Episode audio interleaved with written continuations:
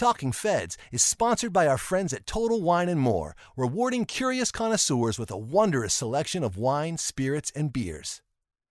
Hi, Harry here. Just a quick note on our offerings on Patreon. We've got a half dozen new ones in the last couple weeks, three in the last few days, including discussions about the Theranos trial the DOJ motion to stay the Texas statute, and the new compromise voting rights bill. So there's a wealth of great stuff there, and you can go look at it to see what's on offer and decide if you'd like to subscribe. And here's our show.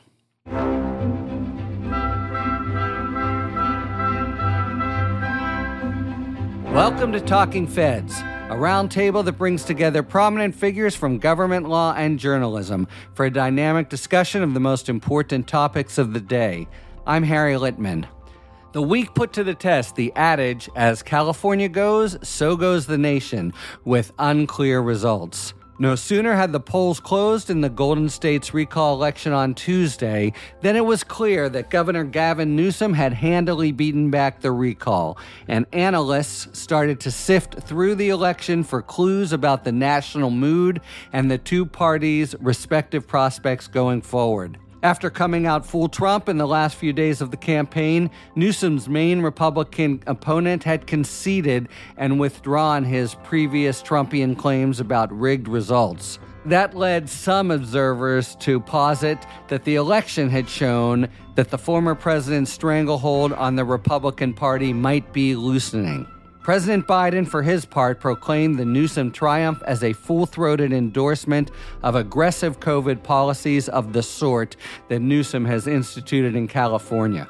The president, two days later, introduced his own Path of the Pandemic plan with aggressive policies for businesses and health facilities in particular. But ideological holdouts like Florida Governor Ron DeSantis showed no signs of even baby steps in Biden's direction doubling down on their opposition to pushing vaccines, even as cases and deaths spiked in their states. Finally, the California recall drove home the importance of voting rights reform as the Newsom win was abetted by a universal mail in ballot provision that resulted in 40% of the states having voted in advance.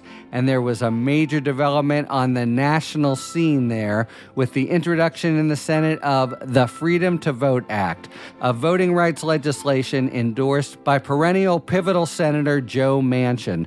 The act showed the greatest promise for breaking through the long impasse, including, if it comes to it, filibuster reform to take a close look at the recall and the issues it raises that resonate on the national stage, we have a great group of commentators, starting with Norm Ornstein, an emeritus scholar at the American Enterprise Institute, co host of AEI's Election Watch, a contributing editor for the National Journal and The Atlantic, and the author of several books, including most recently one Nation After Trump, a guide for the perplexed, the disillusioned, the desperate, and the not yet deported.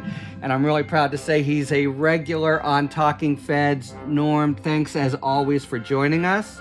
You bet. Next, Jonah Goldberg, the editor in chief of the Dispatch Online magazine, and also runs the related Remnant podcast and a Los Angeles Times opinion columnist and therefore my colleague since 2005. He previously was senior editor for the leading conservative journal, The National Review, the author of three New York Times bestsellers, and a frequent contributor to Fox News All Stars, NPR's Morning Edition, many more. He holds the Asness Chair in Applied Liberty at the American Enterprise Institute. It's his first time at Talking Feds and Jonah, really pleased to welcome you. Thanks for coming. I feel like I finally arrived. it's great to be here. And not for her first time, Senator Barbara Boxer, who served 34 years in the Congress, 10 in the House, and from 1992 to 2016 in the Senate, where she was a stalwart voice for progressive values. She's currently an advisor to the USC Center for the Political Future and since 2020, she's been co chair of Mercury, a bipartisan strategy firm. Senator Boxer, thank you so much for returning to Talking Feds. Sure. All right. let's start with the recall proper before using it as a springboard to some broader issue. And unsurprisingly, analysts are rushing to draw conclusions about Governor Newsom's decisive win. But the threshold question, I think, is whether that's overstated from the start. It's easy to initiate a recall in California. The state's an outlier for a host of reasons. The results really just track the numbers from 2018 and 2020. So, my threshold question to everyone is whether we need to be more cautious about using the recall as some harbinger of the national political wins. I think it's a big deal. And for a few reasons. And this is what I took away, just as someone who was on the ballot 12 times. First of all, we forget how excited the Republicans were at the beginning of this thing because any governor, I don't care what political party, in the middle of these dual crises that we faced, this dreadful virus and the terrible impact it had on our economy and all the other things in the background, was vulnerable. And this was an opportunistic recall, cost over 200 million bucks. But if you go back to all the talking heads, they were saying, Ooh, this is really bad. And they added, but it better be a big victory because if it's only a small victory, it doesn't mean anything. Well, number one, I think that's crazy. I'm old fashioned. A win is a win, but this was a humongous win. So I think it is very important, not only for Governor Newsom, but every single value that he ran on. It also shows how Trump has this hold on the base so that they don't seem to be able to nominate winnable candidates, which I think is in many ways the national message. Look, it is true. A few weeks ago, not just the commentariat, but the polls had it that Elder could have pulled it out. Was there ever a time when he might have won? And if so, how did it escape his grasp? I'm going to disagree with Senator Boxer a little bit on this. Not the last part about the the Trump captivity stuff. First of all, I'm against recalls in general as a matter of principle. I was one of the very few conservatives who was against the recall of the aptly named Gray Davis. But my view is is I do think there was a brief window here when the recall was going to be a referendum on the pandemic and on Newsom's handling of it. There was a moment there where it looked like he could lose, and then because the Republican Party is so gifted at losing, it elevated Larry Elder as the face of the opposition and gave uh, Gavin Newsom the opportunity to run against someone and something. And it's Trumpism, right wing talk radio, talking points, all that kind of thing. And it became a choice rather than really a, a referendum on Newsom and the pandemic. And there was obviously going to be a lot of easy fodder to go after Larry Elder with, given that he'd been a right wing talk radio guy for all those years. And to me, it was somewhat reminiscent of Ted Cruz's last run in Texas, where if it had been a referendum on Ted Cruz, I think he might have lost because he's not that popular in Texas. But Ted Cruz, if you ever watch his rhetoric during that race, he constantly said, This is about keeping Texas red. This is about stopping the woke left from doing this, that, and the other thing the second Larry Elder became the face of the alternative, it made it possible for Newsom to run against a real boogeyman, and it galvanized and created the voter intensity that he had been lacking in the numbers prior to that. One of my big explanations for why we can't have nice things anymore is that the parties are too weak. And that we are the only advanced industrialized democracy in the world whose parties do not control who their nominees are. And the California thing was sort of that on steroids, where a strong, serious Republican Party would have tried to clear the field of all of the weirdos and rally around someone really boring and solid like uh.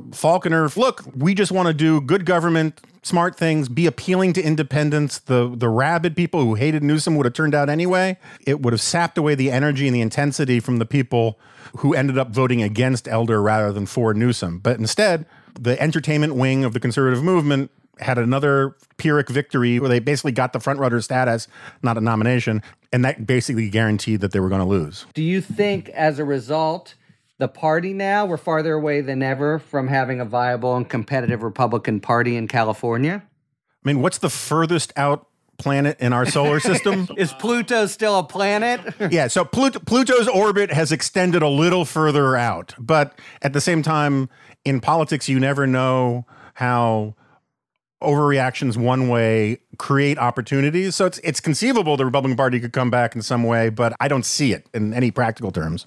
Let me follow with a, a few observations. First, on Jonah's point about a strong party, he's describing a problem-solving conservative party that doesn't exist anymore. It's a cult. And when Faulconer began to run, the first thing he had to do was to say that he would have supported Donald Trump. So he put himself in the Trumpist wing because that was a requirement right now. So that's a critical part of what we're talking about here. We're not looking at two parties, we're looking at one party and one cult at the moment.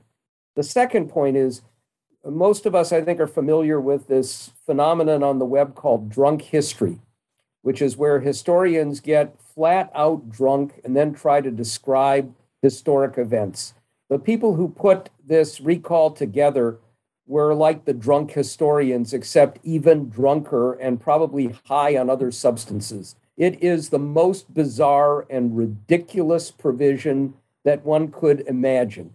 I'm with Jonah, and I'm sure Barbara as well, in thinking that recall provisions are stupid to begin with. That if you have a representative system, you elect representatives and then you decide at the end of the term whether you want to keep them or not.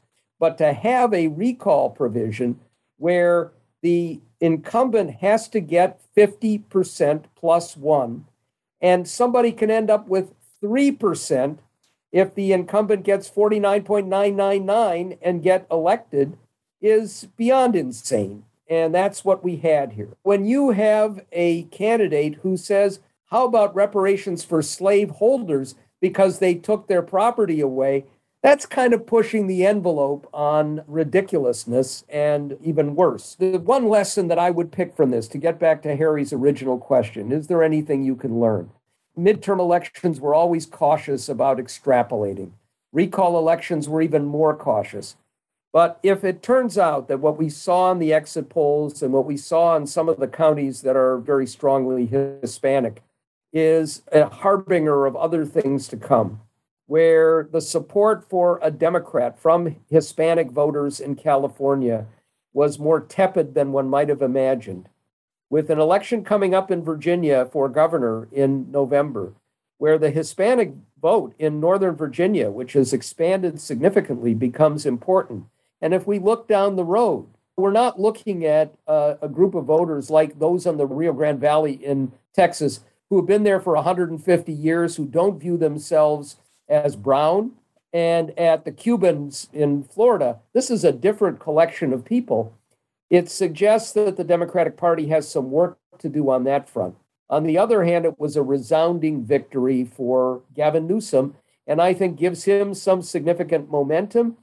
And you could argue, at least, that beyond having a candidate like Larry Elder, that the abortion decision that the Supreme Court laid down about Texas, combined with what we're seeing in surveys by those who are vaccinated against the anti vax extremists, those are clearly avenues to mobilize Democratic voters and, I suspect, a large number of college educated Republican suburban voters and independents that could make a significant difference, looking not just at the election in Virginia in November, but at the 2022 elections. I think, interestingly, I can't really strongly disagree with anything that's been said. I do want to point out what people did say, though, Jonah, when they were asked, the people who voted, and I believe it was on election day.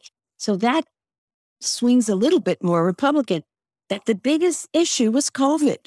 The biggest issue was not Larry Elder. That's what people said. But Larry Elder definitely gave Gavin a message, even if you're even thinking about it, this guy's a wacko.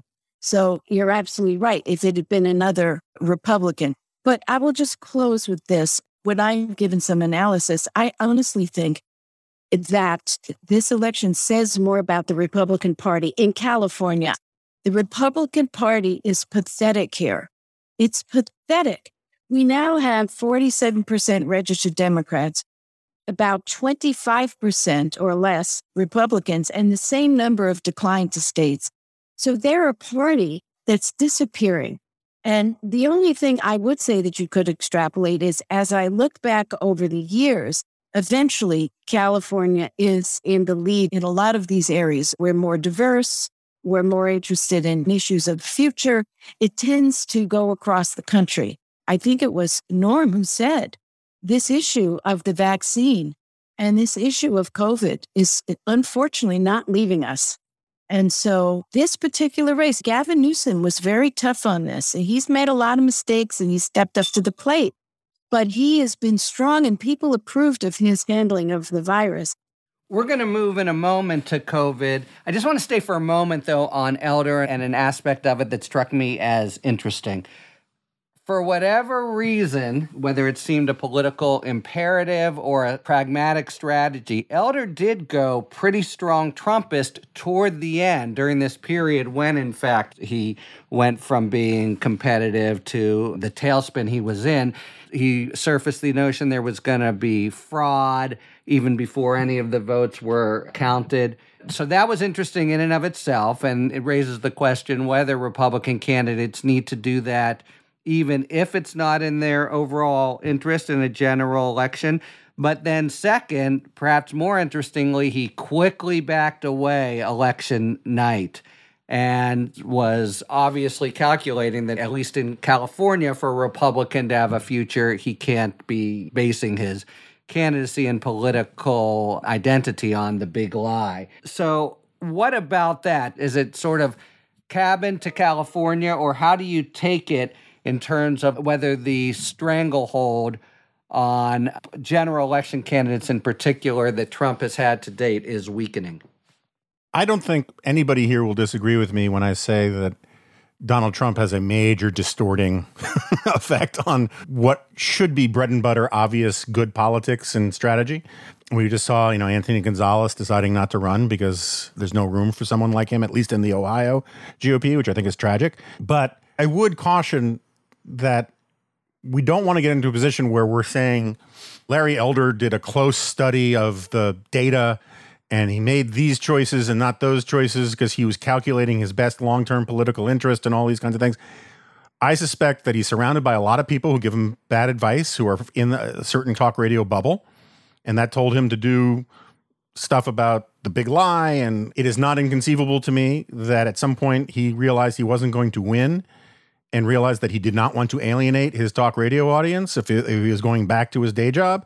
And it is not inconceivable to me that on election night, someone told him, You're in a great position to run for real in a couple of years, but you can't go around telling everybody that they shouldn't bother to show up to vote for you if you want them to show up and vote for you. We've now learned that a couple times that the big lie is the greatest voter suppression rhetoric the Republicans could come out with for their own voters. I mean, that's the mind boggling asininity of it. But the idea that a guy who could say we need reparations for slaveholders and talks about how women aren't smart enough to vote, all these kinds of things, we shouldn't forget that stuff when we're trying to figure out how he did a calculation of his rational self interest because he sometimes reaches conclusions that are outside a normal rational decision making process to begin with. Reading his mind and then saying, oh, he did this and this shows where the rest of the GOP is going to go, I'm a little more nervous about doing that.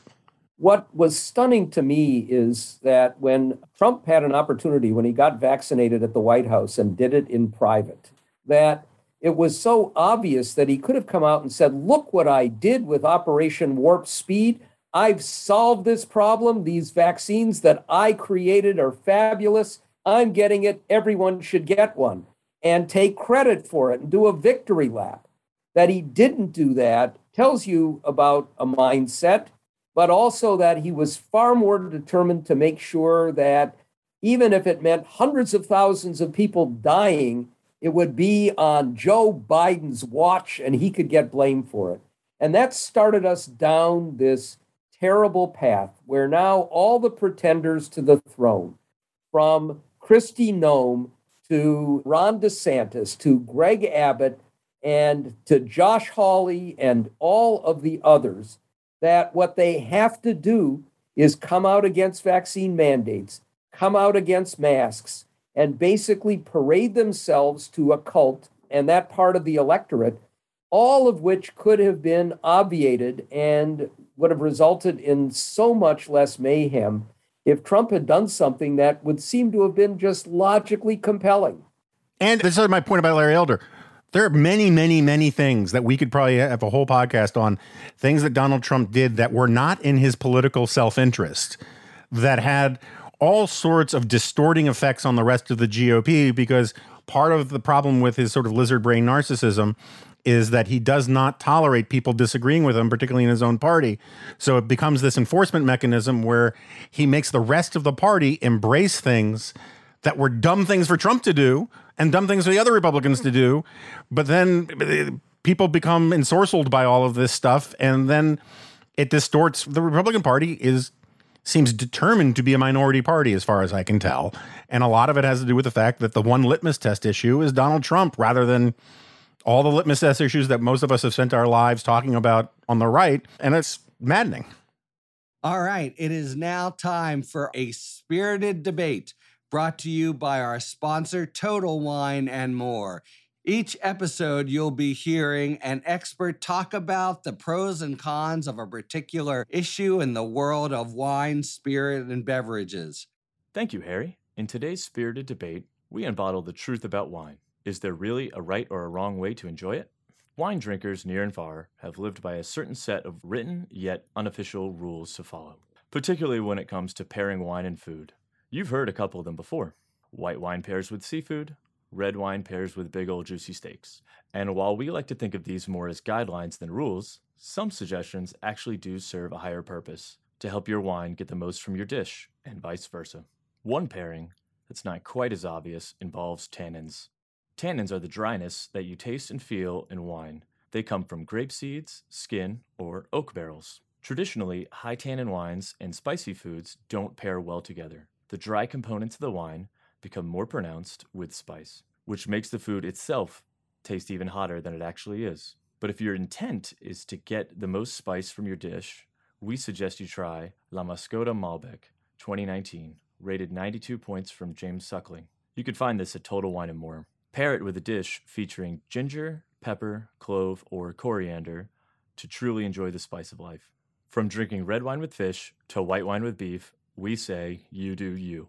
But there is one no no that we wholeheartedly live by. Always, yes, always hold your glass by the stem and not the bulb. And there are a few reasons why. Putting your warm hands on the bulb transfers unnecessary heat to the wine. As wine warms up, it will become off balance and you will taste the alcohol more and more. Not to mention, you can easily avoid smudges to your beautiful glassware.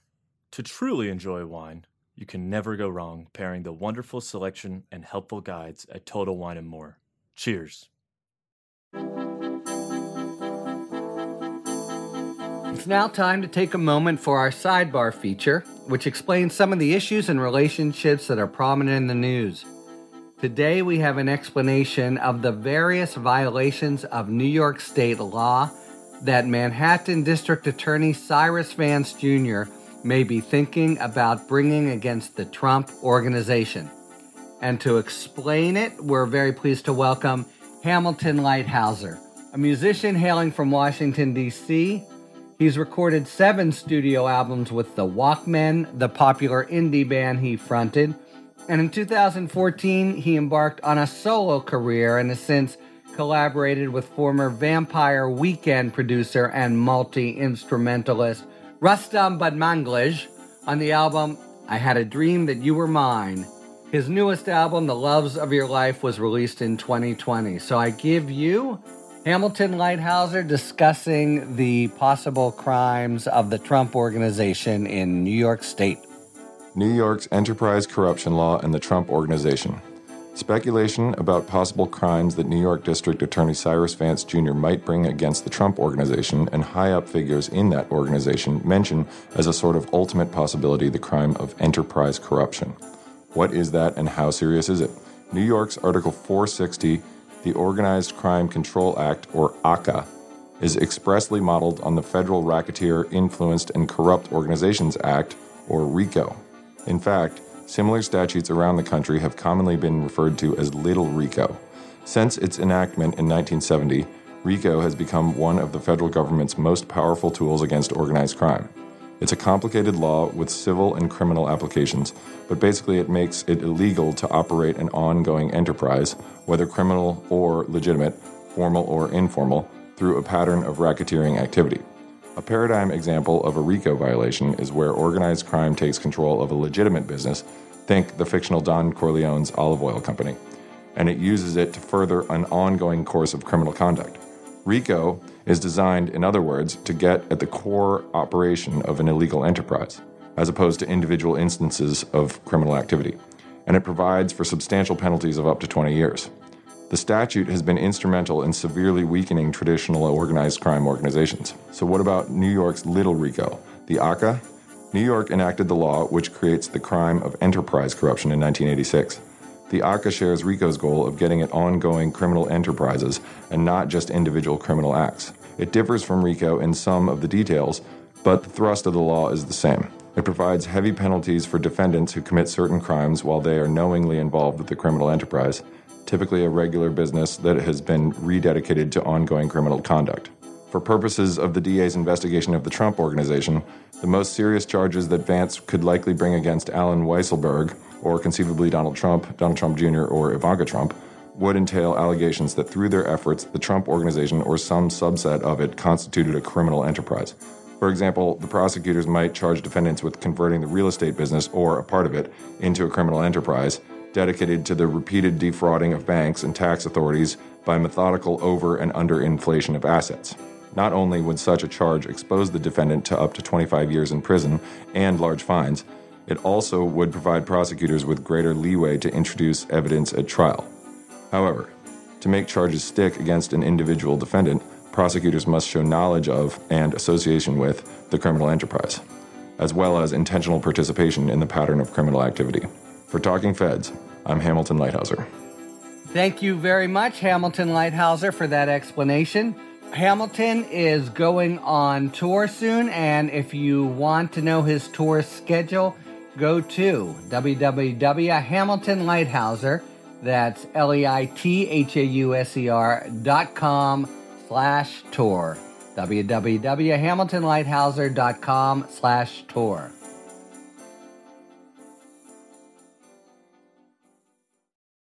Equitable access to high quality health care is a right for everyone. It's not a privilege for some.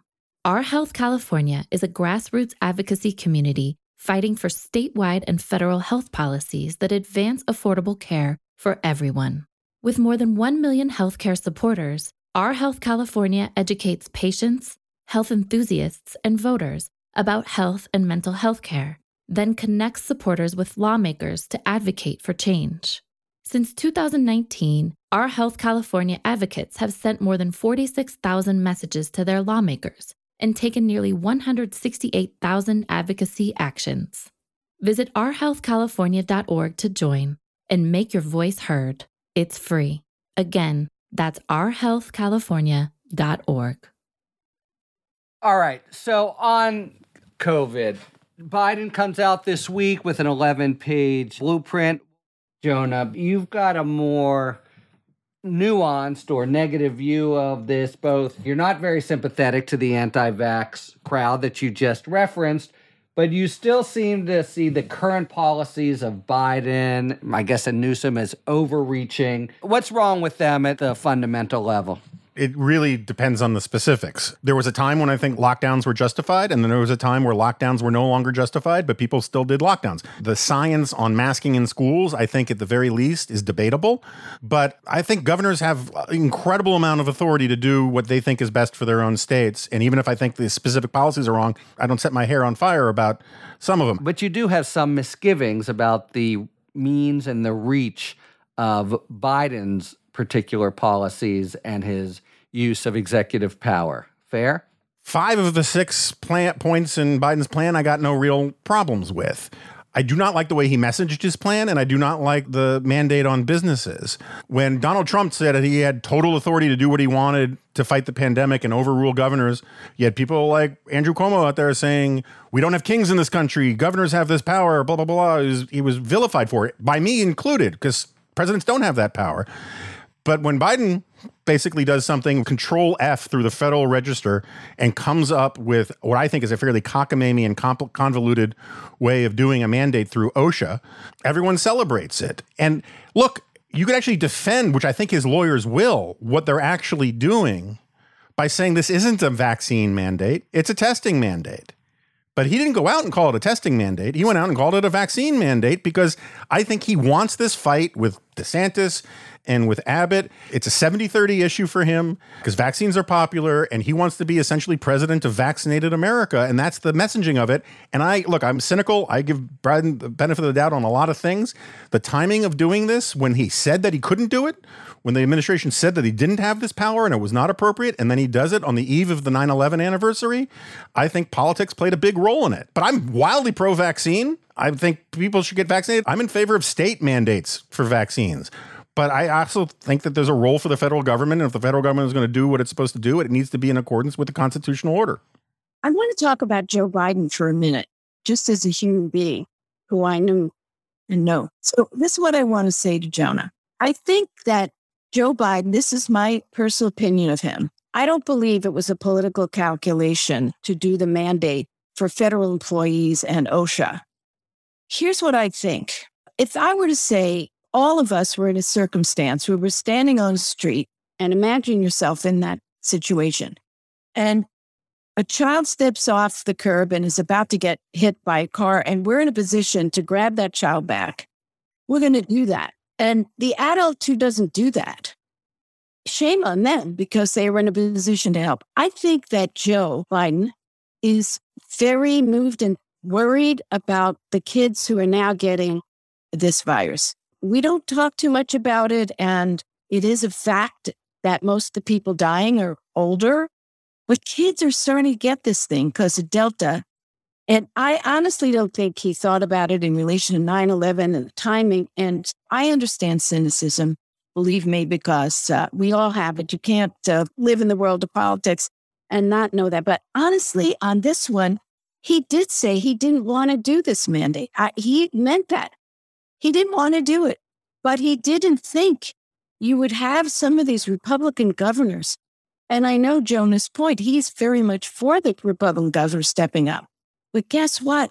A lot of them aren't, and people are literally dying.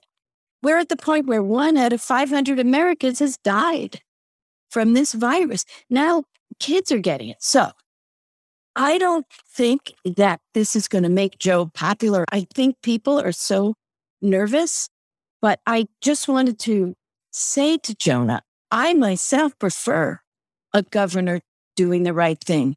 And he gave the governors the chance to do the right thing. And I just heard stories out of Idaho that just make you just want to cry because they can't take people in now to the hospitals who have heart attacks, strokes, whatever. And they're desperate so the governors, some of them are failing the test. Just to sum it up, knowing Joe as I do, I think when it comes to healthcare, I honestly don't think he's being motivated by cynicism. I think he's trying to do the best thing to save lives. Just a very quick response on this. I'm happy to for the sake of argument, I still think cynicism plays a role and political motivation plays a role. For the sake of argument, I'm perfectly happy to concede his heart's in the right place. I don't think he's an evil man or any of that kind of stuff. But at the same time, and I actually think, contrary to a lot of my conservative friends, that the federal government probably does have the power to do a vaccine mandate, but it needs to come from Congress to write a law. And then the president will be empowered with the constitutional wind at his back because he's implementing the will of Congress. He's not even doing an executive order. He is doing this very convoluted thing through OSHA. I don't have any problem with the mandates on federal employees, which you mentioned. I have a problem with putting this, I think it's programmatically problematic. Even if it were constitutional, I don't know that it is actually the best policy to do it this way with private businesses. But I also think it's constitutionally problematic. And we already know that he has little reluctance to overriding constitutional concerns because he's already done it. He was, again, the guy who said the eviction moratorium thing was unconstitutional. But Larry Tribe wrote something and he used that as this pretext to throw it up to the court where he essentially said, look, the court will probably overrule this. That'll give us a little more time. And that to me, I wrote a column for the other Times about. I, that's a violation of his oath. Just like when George W. Bush said he was signing a law that he thought was unconstitutional in terms of campaign finance reform, but at least that was coming from Congress. I think the Supreme Court may be the final arbiter of constitutionality in this country, but it's not the only arbiter. Every elected official takes an oath to uphold the Constitution. And when you say you're going to do something that's unconstitutional and let the Supreme Court sort out the mess, I think that's the wrong way to do it. Well, Jonah, if I could just jump in here because it's fun to argue with you because so smart. But I got to say, OSHA it's very obvious. I served in the Senate, and OSHA did a lot of things to make the workplace safer. And it did not take a vote, except if people went nuts, like on ergonomics, they went crazy. But basically, OSHA's task is to make the workplace safe. One of the things OSHA would do if this was a workplace where I'm sitting here is come in here and say, those shelves have no, they could fall down and hit you in the back if OSHA can come into the workplace and say, make sure your bookcase doesn't fall on your head, it seems to me OSHA can come in to the workplace and say, guess what? You're exposing this gentleman to possible death because you won't have a vaccine eh, or you won't get tested. But he's not. According to Joe Biden, he's not. Because according to Joe Biden, the way you're protected from the virus is by getting vaccinated. And, and, yet, Joe Biden tells the American people we have to protect the vaccinated from the unvaccinated, which does not make sense logically. It actually does make sense, Jonah, because what we know is you can get the virus if you are vaccinated. You are not going to have terrible results. Statistically, your chances of being hospitalized or killed are very small but you can spread it to others who are not vaccinated. And you can spread it to those who are vaccinated who can then spread it to others. This is a broader public health issue. And I disagree with you on masking. I think I've read some of the medical journals and uh, stuff from the CDC. It's an airborne virus. And if you're sitting in a small classroom with kids and teachers, and the kids are not vaccinated, you're taking a big risk without the masks. I hate having masks in classrooms because you need to be able to see people's faces. It would be so much better. There actually are some masks that can be transparent across the mouth, and it helps those who are hard of hearing and in other ways. But that's another part of this issue. I was not a part of the decision making on why they went for this mandate, but I was close enough to people who were to know that, in fact, Biden tried the virtuous republic route. He tried to say, we're all in this together. Let's all work together. The goal now, in part, is to get that herd immunity, which is going to take a significant additional percentage. We saw a lot of attempts, including by Governor DeWine in Ohio, to use a lottery. We've seen other incentives, but there's a stubborn group that won't do it. And most businesses that I've seen, the larger businesses at least, are relieved now that the burden isn't on them, that they're going to be able to say to their employees, hey, we need you vaccinated. And I've seen, by the way, United Airlines, which did impose a kind of mandate for their staff and have not yet done it for the people who are flying, but they've done much better at this than other airlines that were unwilling to do it. When it comes to broader public health, where your own freedom infringes on others' health, I'm willing to cut some slack here.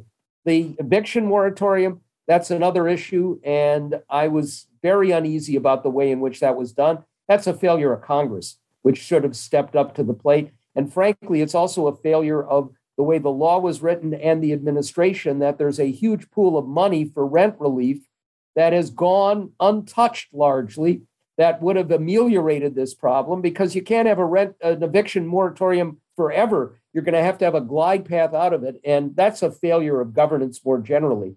But on this front, I think the the way in which Biden handled it and the way in which his task force handled it was an appropriate one. They gave a lot of room to try and do this through virtue alone, and that didn't work.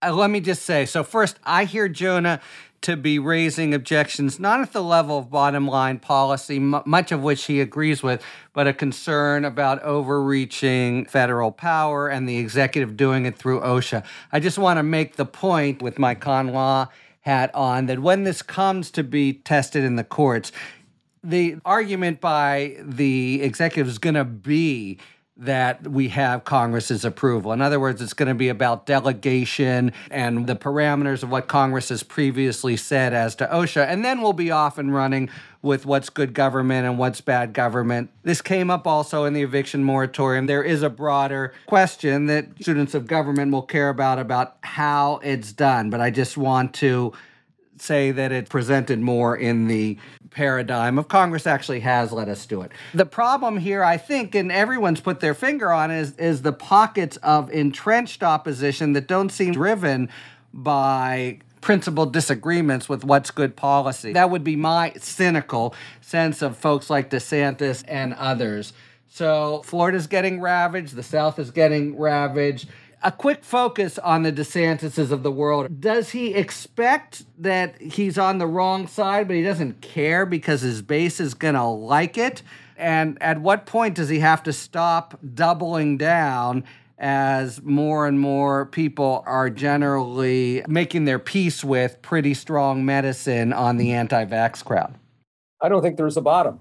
I think what they've learned is that if you appeal to a larger set of values and the tribal side, an issue of freedom and those evil people who are trying to destroy us are trying to take away your freedom, that you can have a very substantial number of deaths and a whole lot of mayhem and very possibly get away with it. That's my fear, actually. And that's in part because I see even governors like Kay Ivey in Alabama who said everybody should get a vaccine, step back from it. And even though it's it's Alabama where we saw this poor man had to go to more than 40 with a heart attack, could not find a bed and ended up dying entirely preventable, sort of the poster child now for how this affects not just those with COVID, but those with any other serious problem that needs quick attention. But they're not moving in a direction of trying to ameliorate it. I think Norm is right. They've made their bed and they're lying in it. And I saw somebody tweet the other day more people died in Florida from the virus than he won by, that he won his election by. I mean, this thing is, is terrible. I'd like to step back from politics for a minute and be old fashioned because all of us on the show today, we're human beings. So if we just throw away our blue and our red and all those hats and prejudices that we all have here's a simple thing we got to listen to the doctors, you got to listen to the scientists. It reminds me of the battle against smoking when people said, oh, smoking causes lung cancer. That's what the doctors are saying. And the companies refused to step up. They took on the medical profession. And it seems to me it's too late now. It's too late. This has become so politicized. This is nuts. When I don't feel good, I do not call Chuck Schumer or Mitch McConnell. I'm sure they'd help me understand. I call my doctor. And if I don't like his response, I'll say, you know what? I want a second or third or fourth opinion. And when most of the doctors tell me, Barbara, you better do this and so, or you're going to die, I'm going to do this and so. And how this thing got away from us, I have to leave it to other people. It's psychological, it's tribal, but to me, it's not about red and blue. And you know, and it's and it's such a truism. You know, the virus doesn't give a damn whether you're red, blue, or any other color. It's just going to kill you. Fair enough. And I want to add some late breaking news which is that the FDA has just chosen not to approve booster shots, at least for all people older than 16. There were concerns supposedly about the validity of the data and maybe the safety for younger people, but has recommended authorizing a booster shot for recipients of the Pfizer vaccine who are 65 or older or at high risk of severe COVID 19. All right, just wanted to provide that bulletin. Jonah, you had a point? I agree with Senator Boxer about how this has all gotten crazy and been folded into culture war nonsense, and I lament it greatly. All I'll say is that, just to broaden out a little bit, there's an enormous amount of psychological literature that says people kind of lose it when it comes to things like pandemics. It goes back thousands of years. There's all sorts of historical data to support it. Part of our lizard brain does not like invisible, deadly enemies. Forget the politics for a second. People are just losing their minds these days. I think it explains uh, huge spikes in road rage, huge spikes in unruly passengers on planes, huge spikes of sort of irrational tantrums in supermarkets. I think that I've never been anti mask and I've never been wildly pro mask. I think both maskophilia and maskophobia are weird. One of the fascinating things in the polls, which is what I was alluding to about Biden tapping into, is that the most ardent supporters of masks, the most ardent supporters of extreme measures, are the people who are most concerned and most scared of the pandemic and who are already vaccinated. And meanwhile, the people who are least concerned, it kind of intuitively makes sense, aren't vaccinated. And the problem is, is that this whole thing, and it has to do with Trump screwing up mostly, but I also think a lot of liberals and Democrats responded to Trump badly and they helped Trump screw it up, is that we have taken the response to the pandemic and massaged it into pre-existing culture war nonsense and it gives everybody a permission structure to be jackasses and it's nuts to me Look, I think this is an excellent point. It seems arbitrary. And how did we get here? That somehow this is folded into the previous irrationality that held the, the country in such a tight grip. I wish we could talk for so much more about the voting rights aspect here, but I want to at least take a few moments on it, just cut to the chase, because a version came out supported by Joe Manchin. McConnell says, no way, this is just the Dems trying to appoint themselves a National Board of Elections on steroids. So it does look like it's coming down to the filibuster. Finally, finally, finally. And Norm, you think there's some reason for the Dems to be sanguine about the prospects that the filibuster will be reformed for these purposes. Explain, please. So you now have Joe Manchin deeply invested in a compromise election bill that actually gets very high marks from most of the people who want to reform the election process. And by the way, most of the provisions there in a previous generation would have gotten broad bipartisan support, just as we know the 2006 version of the Voting Rights Act that was blown up by the Shelby County decision passed unanimously in one body and nearly unanimously in the other. And that's not the case now. So, what Manchin had said is I'm going to find a reasonable approach. I'm going to scale back what was in the For the People Act with things that I think are extraneous. And then, because I believe that the rules now will encourage supermajorities, I'll find 10 Republicans who will support it. And he won't get those 10 Republicans. And then his choice is either to say, all right, we'll just have to wash our hands of this, or to go in one of two directions. One is a rifle shot exception, as we have seen with budget matters, with confirmations, to reduce the threshold for elections the argument being that Article 1 gives the clear authority to regulate the time, manner, and place of federal elections and to overrule states for those federal elections to the Congress. The second is to go for a kind of reform that I've actually worked on for many, many years. That uh, the argument being, which Joe Manchin has embraced, you're not weakening or eliminating the filibuster, you're restoring it to a position where the burden is on the minority instead of on the majority.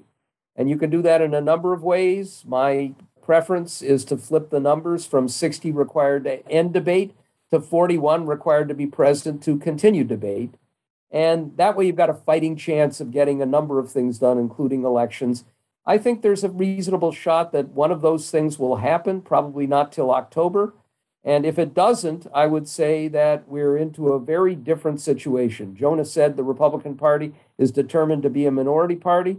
I think you have a lot of people who think that you could be a minority party and still win all kinds of elections if you manipulate the election process, including, by the way, provisions that are in this compromise that would keep a partisan group from saying, we don't like those results, so we're going to overturn them. All right. Anyone have anything to say other than I, I, here, here on that? There's an ancient principle that says never get into a land war in Southeast Asia, and only second to that is never get into a debate about congressional reform with Norm Ornstein. So I will uh, just stay silent. And I think Norm gave us a really good roadmap to what I hope will happen. Because if it doesn't, I agree with him. Voter suppression, that's going to be what rules. And that is frightening. Does provide otherwise a real strategy for minority party to keep in their way. So it would be good in some ways for the Republicans going forward. And I do want to say that I think things will look different once Manchin, who's been able to stay back and be wooed by everybody, is in fact invested. And now, if the whole thing falls, it looks like he does have some egg on his face. One last thing, Harry, which I want to say to Jonah as well, which is if we get a kind of election reform where majorities really matter, I am hopeful that that will be the beginning of a road for the Republican Party to decide that it will compete for a majority. You can take conservative principles and apply them in a way that you can appeal to a larger group than a narrow base. That doesn't happen now. And I think the only way you can make that happen is if they know they're going to lose elections over and over and actually not be able to secure power unless they change the way they approach issues and voters. Yes, more eloquently said what I was trying to get at. All right, we've just a couple minutes for our final feature of five words or fewer, where we take a question from a listener and each of us has to answer in five words or fewer. Today's question comes from Barbara Turkio, who asks This week at the Met Gala, Alexandria Ocasio Cortez wore a dress emblazoned with the slogan Tax the Rich. What slogan would you paint on your Met Gala outfit? I would say vote sane, vote blue. okay. What color dress? Not red. Norm? Mine would say leaving this elitist over the top event. Good. So over hyphen the hyphen top. I guess that works. Over the top, one word. Right. Jonah. Cheer up for the worst is yet to come. Oh, I have sort of the opposite, and I really do if I were having a slogan, which is it will probably work out. We are out of time. Thank you very much to Jonah, Norm, and Senator Boxer. And thank you very much, listeners, for tuning in to Talking Feds. If you like what you've heard, please tell a friend to subscribe to us on Apple Podcasts or wherever they get their podcasts. And please take a moment to rate and review this podcast. You can follow us on Twitter at Talking Feds Pod to find out about future episodes and other Feds related content. You can check us out on the web, talkingfeds.com, where we have full episode transcripts. And you can look to see our latest offerings on Patreon, where we post discussions about special topics exclusively for supporters. And these aren't outtakes or simply ad free episodes, though we do have those there, but original one on one discussions with national experts. Just in the last few days, we've posted discussions about the Theranos trial, the Department of Justice motion to stay the Texas abortion statute, and the new compromise voting rights bill. So there's a lot of great stuff there. You can go look at it to see what we have and decide if you'd like to subscribe. Submit your questions to questions at talkingfeds.com, whether it's for five words or fewer, or general questions about the inner workings of the legal team for our sidebar segments. Thanks for tuning in. And don't worry, as long as you need answers, the feds will keep talking. Talking Feds is produced by Jennifer Bassett and Record Edit Podcast. Our editors are Dustin Nals and Matt McArdle. David Lieberman, Rosie Don Griffin, and Olivia Henriksen are our contributing writers. Production assistance by Ray Cohen Gilbert and Kalena Tano. And our consulting producer is Andrea Carla Michaels. Thanks very much to Hamilton Leithauser for explaining New York State corruption law and how it might ensnare the Trump organization. Our gratitude, as always, to the amazing Philip Glass, who graciously lets us use his music. Talking Feds is a production of Delito LLC. I'm Harry Litman. See you next time.